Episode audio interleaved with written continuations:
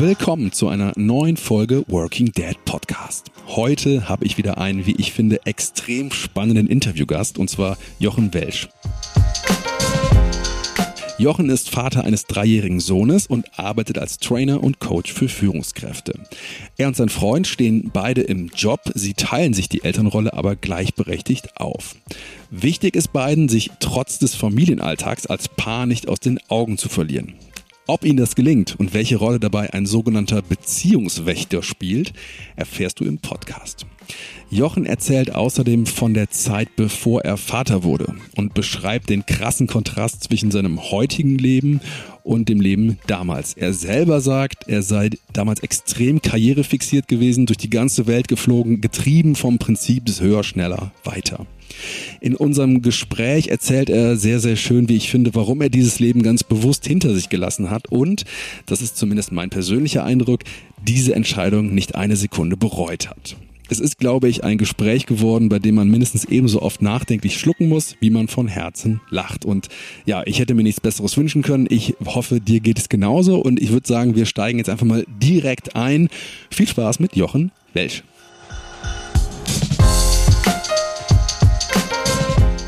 Lieber Jochen, herzlich willkommen im Podcast. Schön, dass du da bist.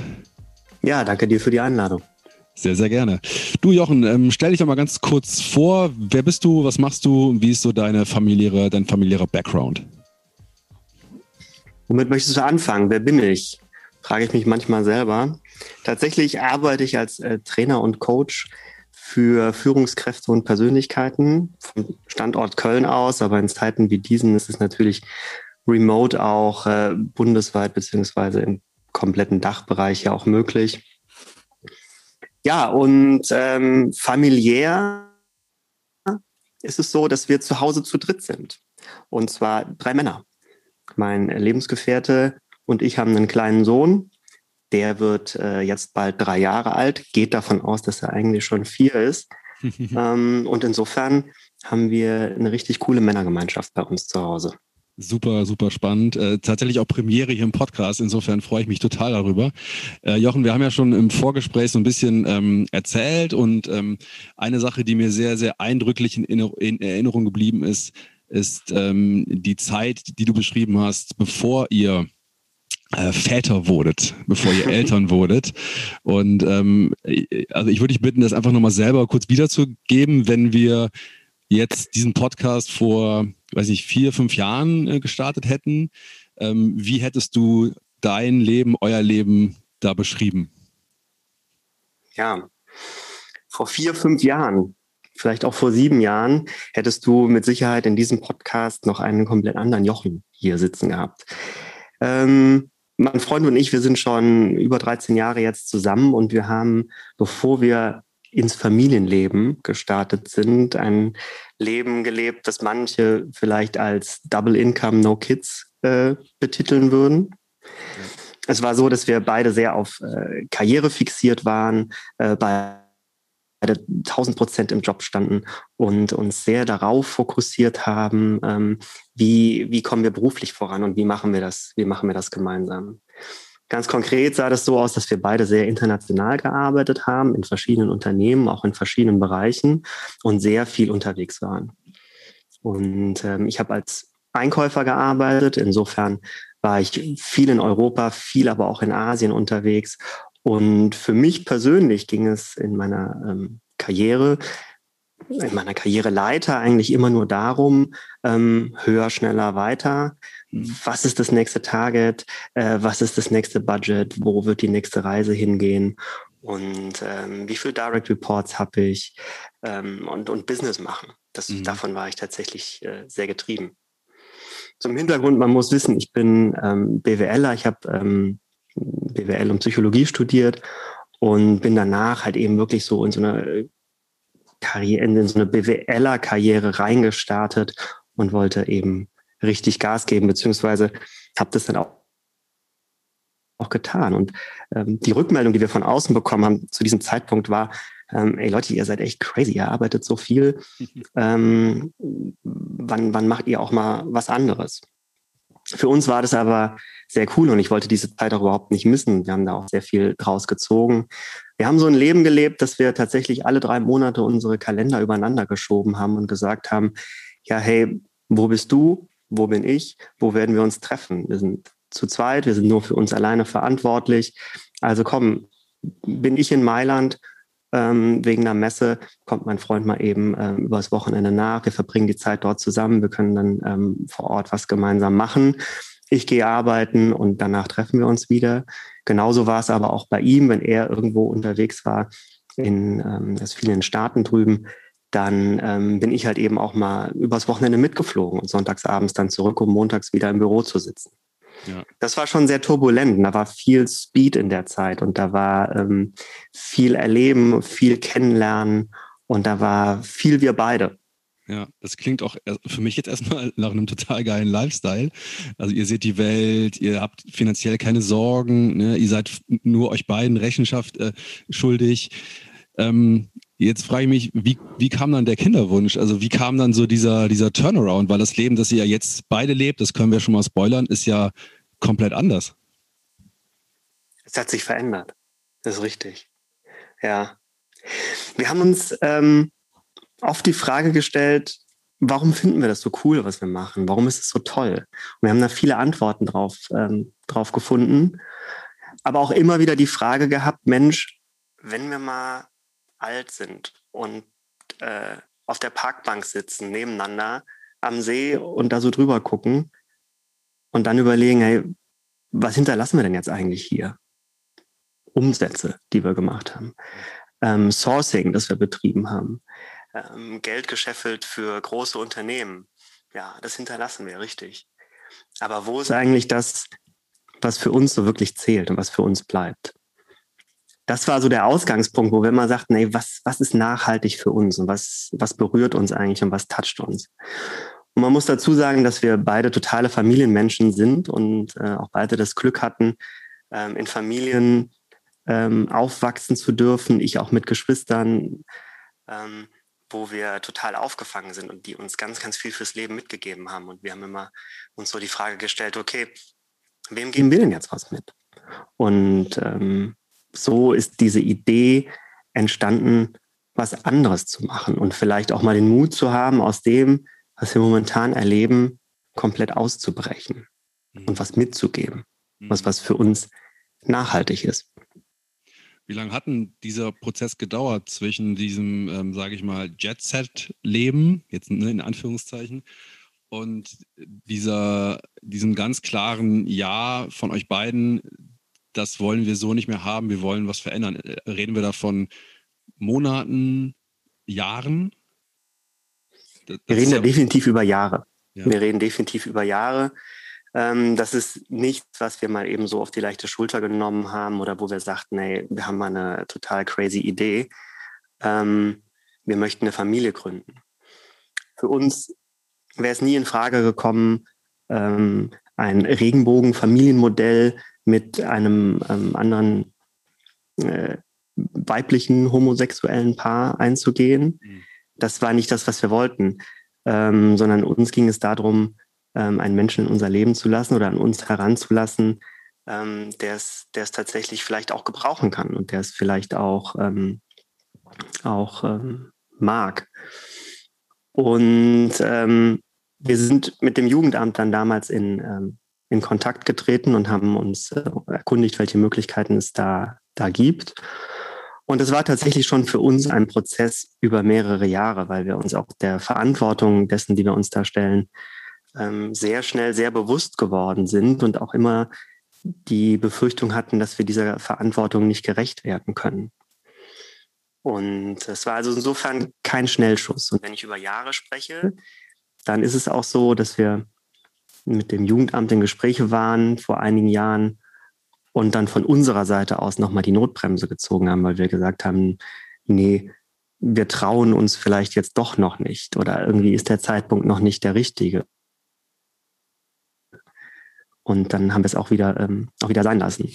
Der springende Punkt war allerdings, der Gedanke hat uns nie losgelassen. Und dieser Gedanke und dieses Bild auf der Parkbank zu sitzen und zu schauen, was hinterlassen wir jetzt, das hat uns nie, ähm, nie mehr losgelassen. Insofern sind wir dann zwei Jahre später wieder ans Jugendamt herangetreten und haben gesagt, doch, wir machen das und sind dann in einen Prozess ähm, reingekommen, wo wir als Pflegeeltern überprüft wurden. Und auch dieser Prozess dauert vom Jugendamt aus sehr lange und das sind sehr intensive Prüfungen auch seitens der Ämter, was ich auch absolut richtig finde.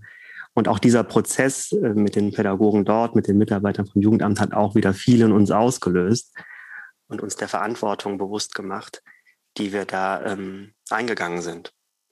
Und irgendwann war der Zeitpunkt, wo mein Freund und ich uns mal ganz tief in die Augen geguckt haben und das Jugendamt ganz klar gesagt hat, ja, wir möchten Sie als Pflegeeltern haben. Dann haben wir uns in die Augen geguckt und haben gesagt, ja, dann machen wir das jetzt. Da springen wir jetzt rein. Ja. Und da seid ihr jetzt mittendrin. Ähm, das ist erstmal eine total schöne äh, Geschichte, finde ich, Jochen. Das klingt einerseits nach ähm, einer sehr intensiven Auseinandersetzung, die ihr da mit euch beiden geführt habt, aber dann am Ende auch, oder vielleicht von Anfang an, aber zum Ende hin mit einem immer klareren Ja, das ist das Richtige für uns. Erzähl uns doch mal, wie war so, wie war denn so die ersten Tage, die ersten Wochen, als ihr dann wirklich Eltern wart, als der Kleine bei euch war?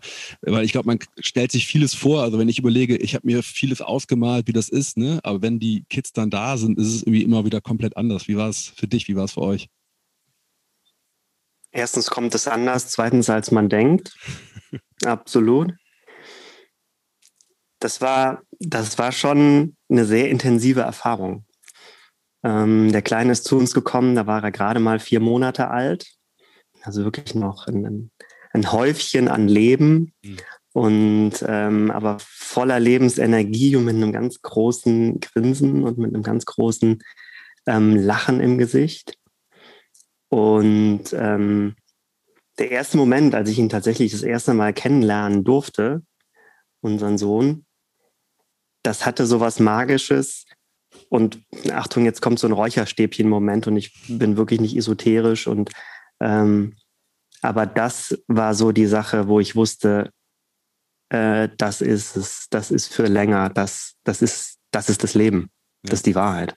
Ja. Ähm, das hatte so was Magisches. Ja, und dann waren wir mit ihm zu Hause und plötzlich wurden die Nächte sehr kurz. und ich bin ganz ehrlich, und da wirst du mir sicherlich zustimmen können. Ich war noch nie so müde wie in den ersten neun Monaten, ähm, als er bei uns war. Ja. Zwei bis dreimal die Nacht raus, Fläschchen geben, tagsüber dasselbe. Ähm, obwohl er echt ein guter Schläfer ist, das ist keine Frage, aber immer wieder aus dem Schlaf rausgerissen werden. Ich war noch nie so müde in meinem Leben. Und nichtsdestotrotz war es ähm, die schönste Müdigkeit, die ich je erfahren durfte. Ja. Ja, ähm, ich habe ja hier einen Einjährigen zu Hause, insofern kann ich das total gut nachvollziehen, was du damit meinst. Ich finde auch, sollte ein eigenes Wort für die Müdigkeit, ähm, die man durch Kinder äh, hat, äh, erfunden werden. Äh, das ist, die normale Müdigkeit reicht eigentlich nicht. Ähm, lass uns mal ein bisschen nach, nach vorne springen, jetzt heute in die Gegenwart. Der, der Kleine ist jetzt drei Jahre alt, ne? Richtig? Ja, also er behauptet, er sei vier.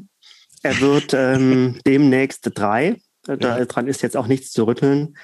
Aber ja, er ist jetzt äh, gute drei Jahre dann knapp bei uns. Ja, ja. Seitdem leben wir als, als eine Familie. Ja, wie ist denn euer Familienalltag heute? Nimm uns doch mal so ein bisschen durch den Tag. Jetzt nicht minutiös, aber dass wir uns so ein bisschen vorstellen können, wie teilt ihr euch auf? Wie sind so eure Routinen? Wann klingelt der Wecker? Äh, wer holt äh, ab? Wer bringt? Und so weiter und so fort. Ich glaube, das, das stellt sich ähnlich auf wie in jedem anderen Familienkontext auch. Es ist so, dass es morgens natürlich hier losgeht. Der Kleine geht in, in den Kindergarten. Also insofern ist das, das Kind auch derjenige, der erstmal ähm, so den Rhythmus des Tages natürlich vorgibt. Also es geht morgens raus. Ich mache Frühstück. Ähm, es, es, gibt dann Müsli. Der Kleine kriegt noch eine, eine Flasche Milch, äh, wenn er die dann haben möchte. Dann geht's ähm, äh, der Sprung in die Klamotten und äh, mein Freund bringt ihn dann äh, in den Kindergarten. Und ähm, gut, dann haben wir erstmal Zeit hier, dass wir uns um, um uns und um unsere Jobs kümmern. Und äh, mittags gehe dann meistens ich ihn abholen, wenn er aus dem Kindergarten kommt. Und dann verbringen er und ich größtenteils die Zeit nochmal zusammen, bis es dann ins Bett geht. Das liegt einfach daran, dass mein Freund sehr international auch arbeitet mhm. und bei ihm eigentlich erst so ab 13 Uhr ähm, die E-Mail-Flut und die Telefonflut und die Videocalls reinkommen und er oftmals dann auch abends bis spät noch in Videocalls gefangen ist wegen der Zeitverschiebung. Und deswegen ist es schon so, dass die Zeit nachmittags nach dem Kindergarten ähm, so die Zeit von, von Papi und dem Kleinen ist. Mhm. Mhm. Das heißt, ähm, ich höre raus, ihr habt euch so aufgeteilt, dass du den ähm, zeitlich größeren Teil übernimmst von euch beiden? Ich weiß gar nicht, ob man da von so einer Aufteilung sprechen kann. Ich möchte auch nicht in Prozenten oder in Stunden denken.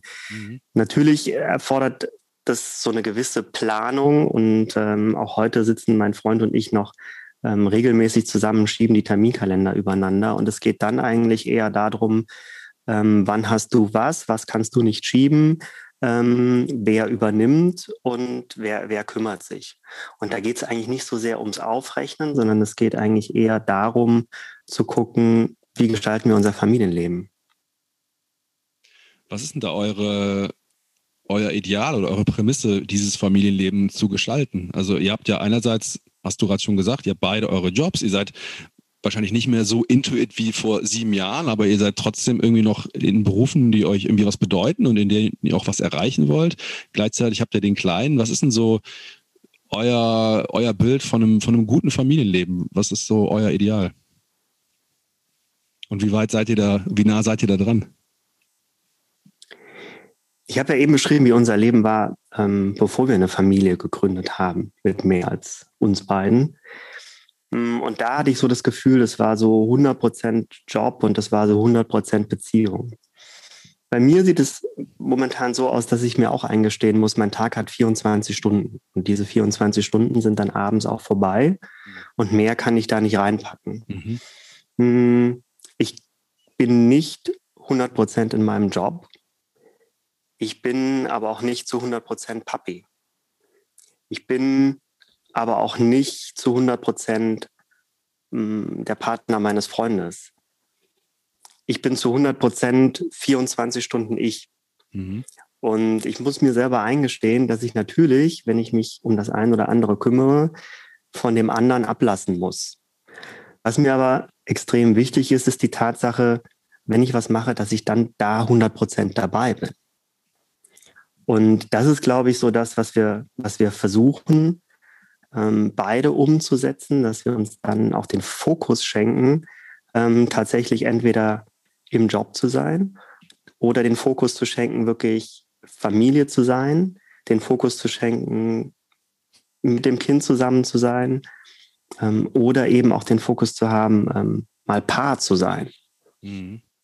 Okay, jetzt habe ich ganz, ganz viele Fragen. Ich fange mal bei einer Sache ein, die du grad, äh, an, die du gerade gesagt hast ihr schenkt euch den Fokus 100 Prozent in dem Moment zu sein, den ihr gerade oder in der Rolle zu sein, die ihr gerade auslebt. Du hast ja ganz schön beschrieben, wie facettenreich das ja bei uns allen hoffentlich ist.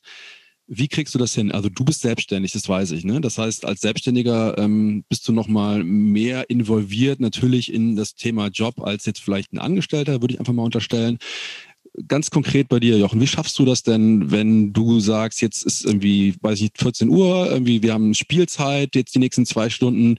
Wie kriegst du das für dich hin, den, diesen Fokus da drauf zu legen und eben im Kopf nicht äh, beim nächsten, bei der nächsten Kundenakquise zu sein, beim nächsten Trainingskonzept? Wie gut gelingt dir das?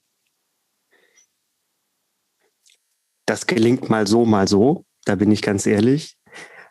Hm, ich glaube, was ganz wichtig dabei ist, ist ähm, eine Transparenz, die ich da gerne drin haben möchte. Und diese Transparenz ähm, lege ich sowohl unserem Sohn gegenüber offen, als aber auch meinen Kunden oder Kooperationspartnern gegenüber offen. Mhm. Ich glaube, es ist ganz wichtig, einfach auch gegenüber Kooperationspartnern oder gegenüber Kunden im Job ganz klar zu sagen, wenn ich für euch da bin, mache ich das 100 Prozent. Es gibt aber auch Zeiten, ich bin kein Typ, der 24-7 für, ähm, für jemanden externen da sein kann, weil mein Leben einfach auch noch aus anderen Teilen besteht. Und ich brauche diese anderen Anteile meines Lebens. Ich brauche meine Familie, unseren Sohn, ich brauche meinen Partner, um den Fokus auf die 100 Prozent legen zu können. Mhm. Und ich glaube, das ist ganz wichtig. Und ich habe da extrem gute Erfahrungen mitgemacht. Und das ist nochmal, um nochmal an den Anfang anzuschließen, ähm, so was ganz Phänomenales, was ich feststelle. Das hätte ich mir vor, sage ich mal, sieben Jahren noch nicht vorstellen können, dass ich tatsächlich so transparent bin und gegenüber Kooperationspartnern, Kunden sage, sorry, zu diesem Zeitpunkt habe ich jetzt keine Zeit, mich um dein Anliegen zu kümmern. Mhm. Aber ich versichere dir, ich werde es dann und dann machen. Das ist die Sache. Das hätte ich mir vor sieben Jahren so überhaupt nicht vorstellen können. Da hätte es in mir gejuckt, da hätte ich mich äh, gegeißelt. Ja.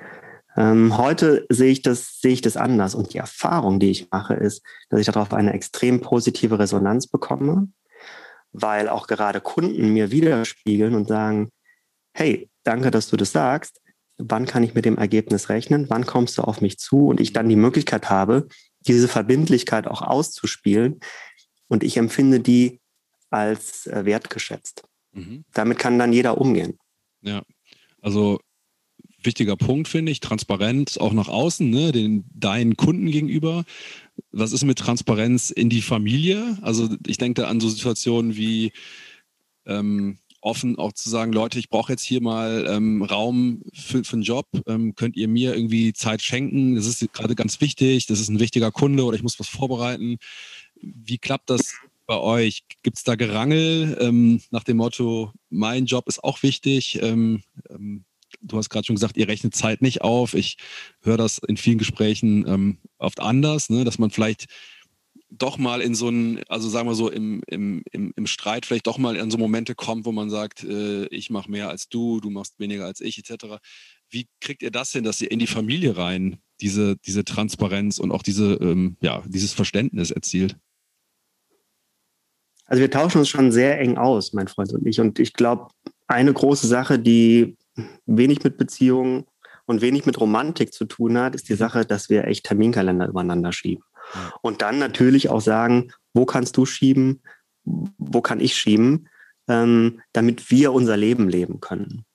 Ich möchte nicht sagen, dass das ähm, immer ohne ähm, Komplikationen abläuft. Das, wär, das wäre zu, ähm, zu rosa-rot gedacht. Das natürlich nicht. Wir müssen darüber schon diskutieren. Und mhm. natürlich ähm, sieht jeder auch nochmal seine Prioritäten und die Anforderungen, die auch von extern gerade gestellt werden, sieht natürlich jeder für sich nochmal ganz anders. Das Wichtige ist dennoch, dass wir es schaffen, ähm, uns dort ähm, mit diesem Gedanken eben zu verbinden, zu sagen, okay, das ist unser Leben, so haben wir es uns gewählt, so wollen wir es haben. Also wie machen wir das jetzt? Das hat sehr viel mit, äh, mit Planung zu tun. Mhm. mhm. Für mich. Und das funktioniert ganz gut. Und es ist natürlich so, dass wir, ähm, wenn wir beide arbeiten müssen, auch natürlich noch ein Fallback haben. Also das heißt, Oma und Opas sind jetzt leider zu weit weg, als dass sie uns unterstützen könnten. Mhm. Auch wenn sie es wahnsinnig gerne machen würden, aber das sind einfach 250 Kilometer dazwischen. Das geht nicht mal eben so. Aber wir haben natürlich auch ähm, eine sehr gute Nanny, die uns dann zu den Zeiten, wenn wir beide wirklich arbeiten müssen und es nicht anders geht, auch unterstützt. Ja, ja.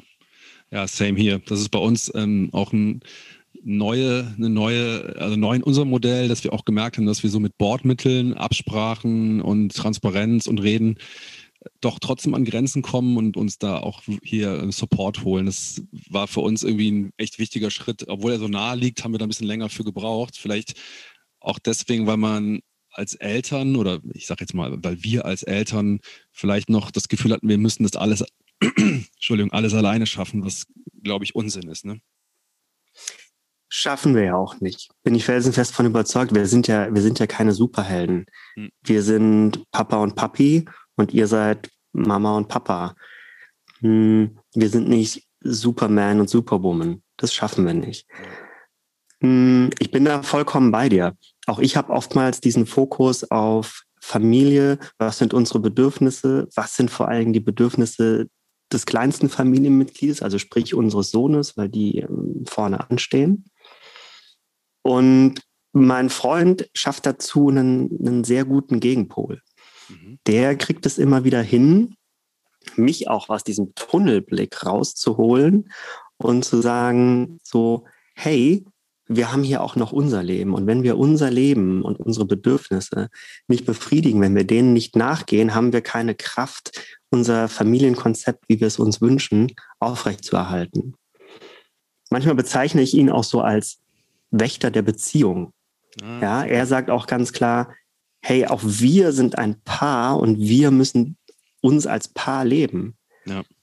Wir haben ganz bewusst auch vor, das heißt natürlich noch vor der Pandemie und äh, vor Corona, haben wir uns ganz bewusst auch, jetzt bin ich wieder beim Terminkalender, uns Blogs reingesetzt, wo wir sagen, hey, an diesen Freitagen oder Samstagen machen nur wir was. Wir gehen abends essen oder sonstiges. Ähm, und haben dann jemanden, der sich, der sich um den Kleinen kümmert. Ähm, weil A, das tut ihm auch gut. Ich meine, der will auch nicht den ganzen Tag äh, Papa und Papi um sich reimen, sondern der will auch mal ja. Abwechslung und jemanden, der eben nicht mit einem Erziehungsauftrag um die Ecke kommt. Ja. Und äh, das gibt uns extrem viel Kraft, eben das nicht aus den Augen zu verlieren. Und da bin ich schon ganz ehrlich, da ist er derjenige, ähm, der das eher sieht als ich und sagt, jetzt muss es mal so sein. Mhm, wir mhm. machen das jetzt auch so während, während der Pandemie, dass wir tatsächlich uns Blöcke in den Mittagspausen setzen, wenn der Kleine im Kindergarten ist und sagen, so, ähm, wir verabreden uns heute, dass wir von, ich sag mal, halb eins bis Viertel nach eins gemeinsam um den See spazieren, weil danach sitzen wir dann wieder, ich in einem Online-Training oder in einem Online-Coaching und der im nächsten Videocall wo wir sagen, okay, aber wir brauchen noch ein, eine halbe Stunde, eine Dreiviertelstunde für uns heute, wo wir einfach mal nebeneinander her durch den Wald gehen. Ja, finde ich super. Super, ähm, super Lifehack, würde ich fast schon sagen. Auch so naheliegend, aber ich, ich, ich merke das bei uns selber, dass wir uns immer wieder daran erinnern müssen, eben genau solche Räume auch in der Woche zu schaffen. Weil mein Gefühl ist, Jochen, dass man tatsächlich, du hast gerade gesagt, der Kleinste oder die Kleinen, die stehen vorne an. Ähm, und wenn man das zu so einem zu so einem Gesetz erhebt, äh, nimmt man sich selber, glaube ich, immer ganz gerne zurück. Ne? Also sich persönlich kenne ich von mir, aber dann auch dieses Thema äh, Partnerschaft, da denkt man noch oft so, ja, ja, dann machen wir es halt nächsten Monat oder dann schieben wir das in die nächste Woche. Ne? Das, das schaffen wir schon noch. Und daraus wird dann, glaube ich, schnell so eine Art Routine, Gewohnheit, wo man dann unter Umständen nach ein paar Monaten merkt, du, wir haben das ganz lange gar nicht mehr gemacht. Insofern ähm, finde ich das ein super Tipp, das tatsächlich ganz konkret einzuplanen. Mich würde noch mal interessieren, noch jetzt, wenn du die letzten drei Jahre zurückdenkst oder die nochmal Revue passieren lässt, wo würdest du sagen, sind so Momente, wo du wirklich dachtest, so, boah, jetzt weiß ich gerade echt nicht weiter. Also ähm, ich habe da irgendwie, mir fallen da spontan bei mir ganz, ganz viele Sachen ein, wo man vollkommen überfordert ist oder wo man mit der Kraft am Ende ist oder wo man einfach ja mit seinen Ressourcen nicht mehr kann. Was, was war für dich so vielleicht die größte Herausforderung beim Thema Papa sein?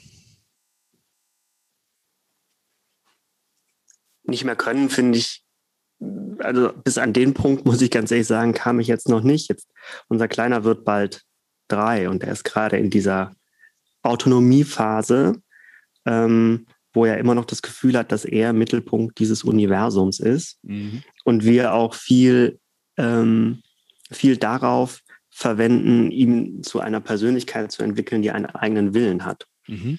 So, und wenn du, finde ich zumindest, einen Menschen dahingehend entwickeln möchtest, dass er einen eigenen Willen hat und eine eigene Meinung, dann wird er die auch äußern. Und das kann auch unter Umständen sein, dass das mal nicht die Meinung von Papi ist. und das finde ich tatsächlich anstrengend.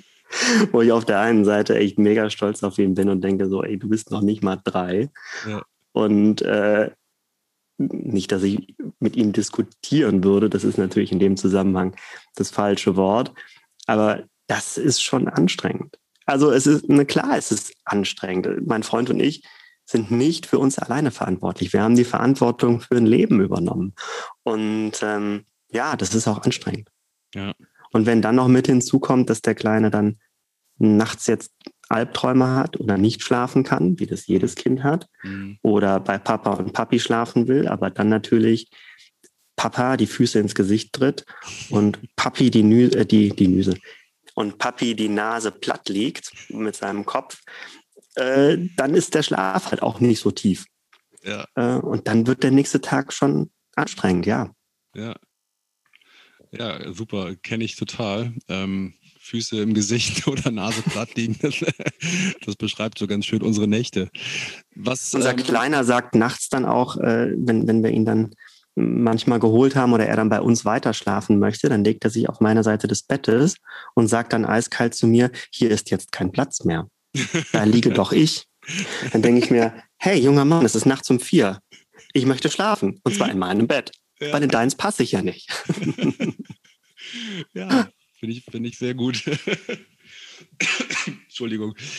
Jochen, ähm, ganz, ganz herzlichen Dank. Ich habe noch zwei, äh, drei Fragen, bevor ich dich entlasse. Das sind immer drei Fragen, die am Ende des Podcasts gestellt werden.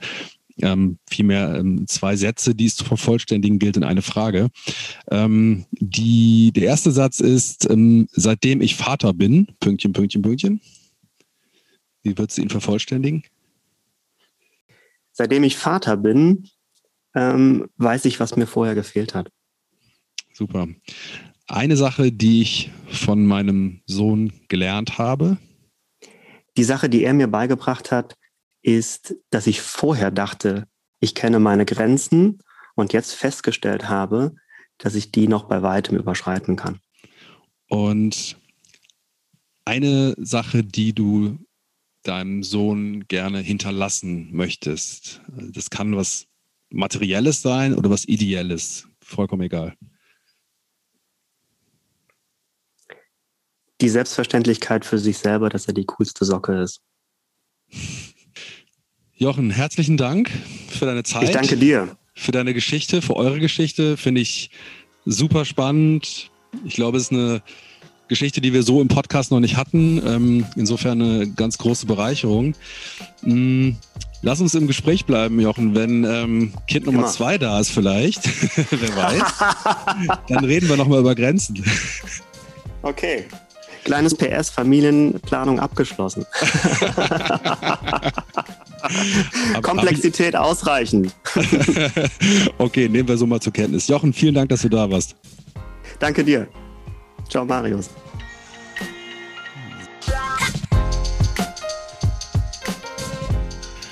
Ja, das war's für diese Woche im Working Dad Podcast.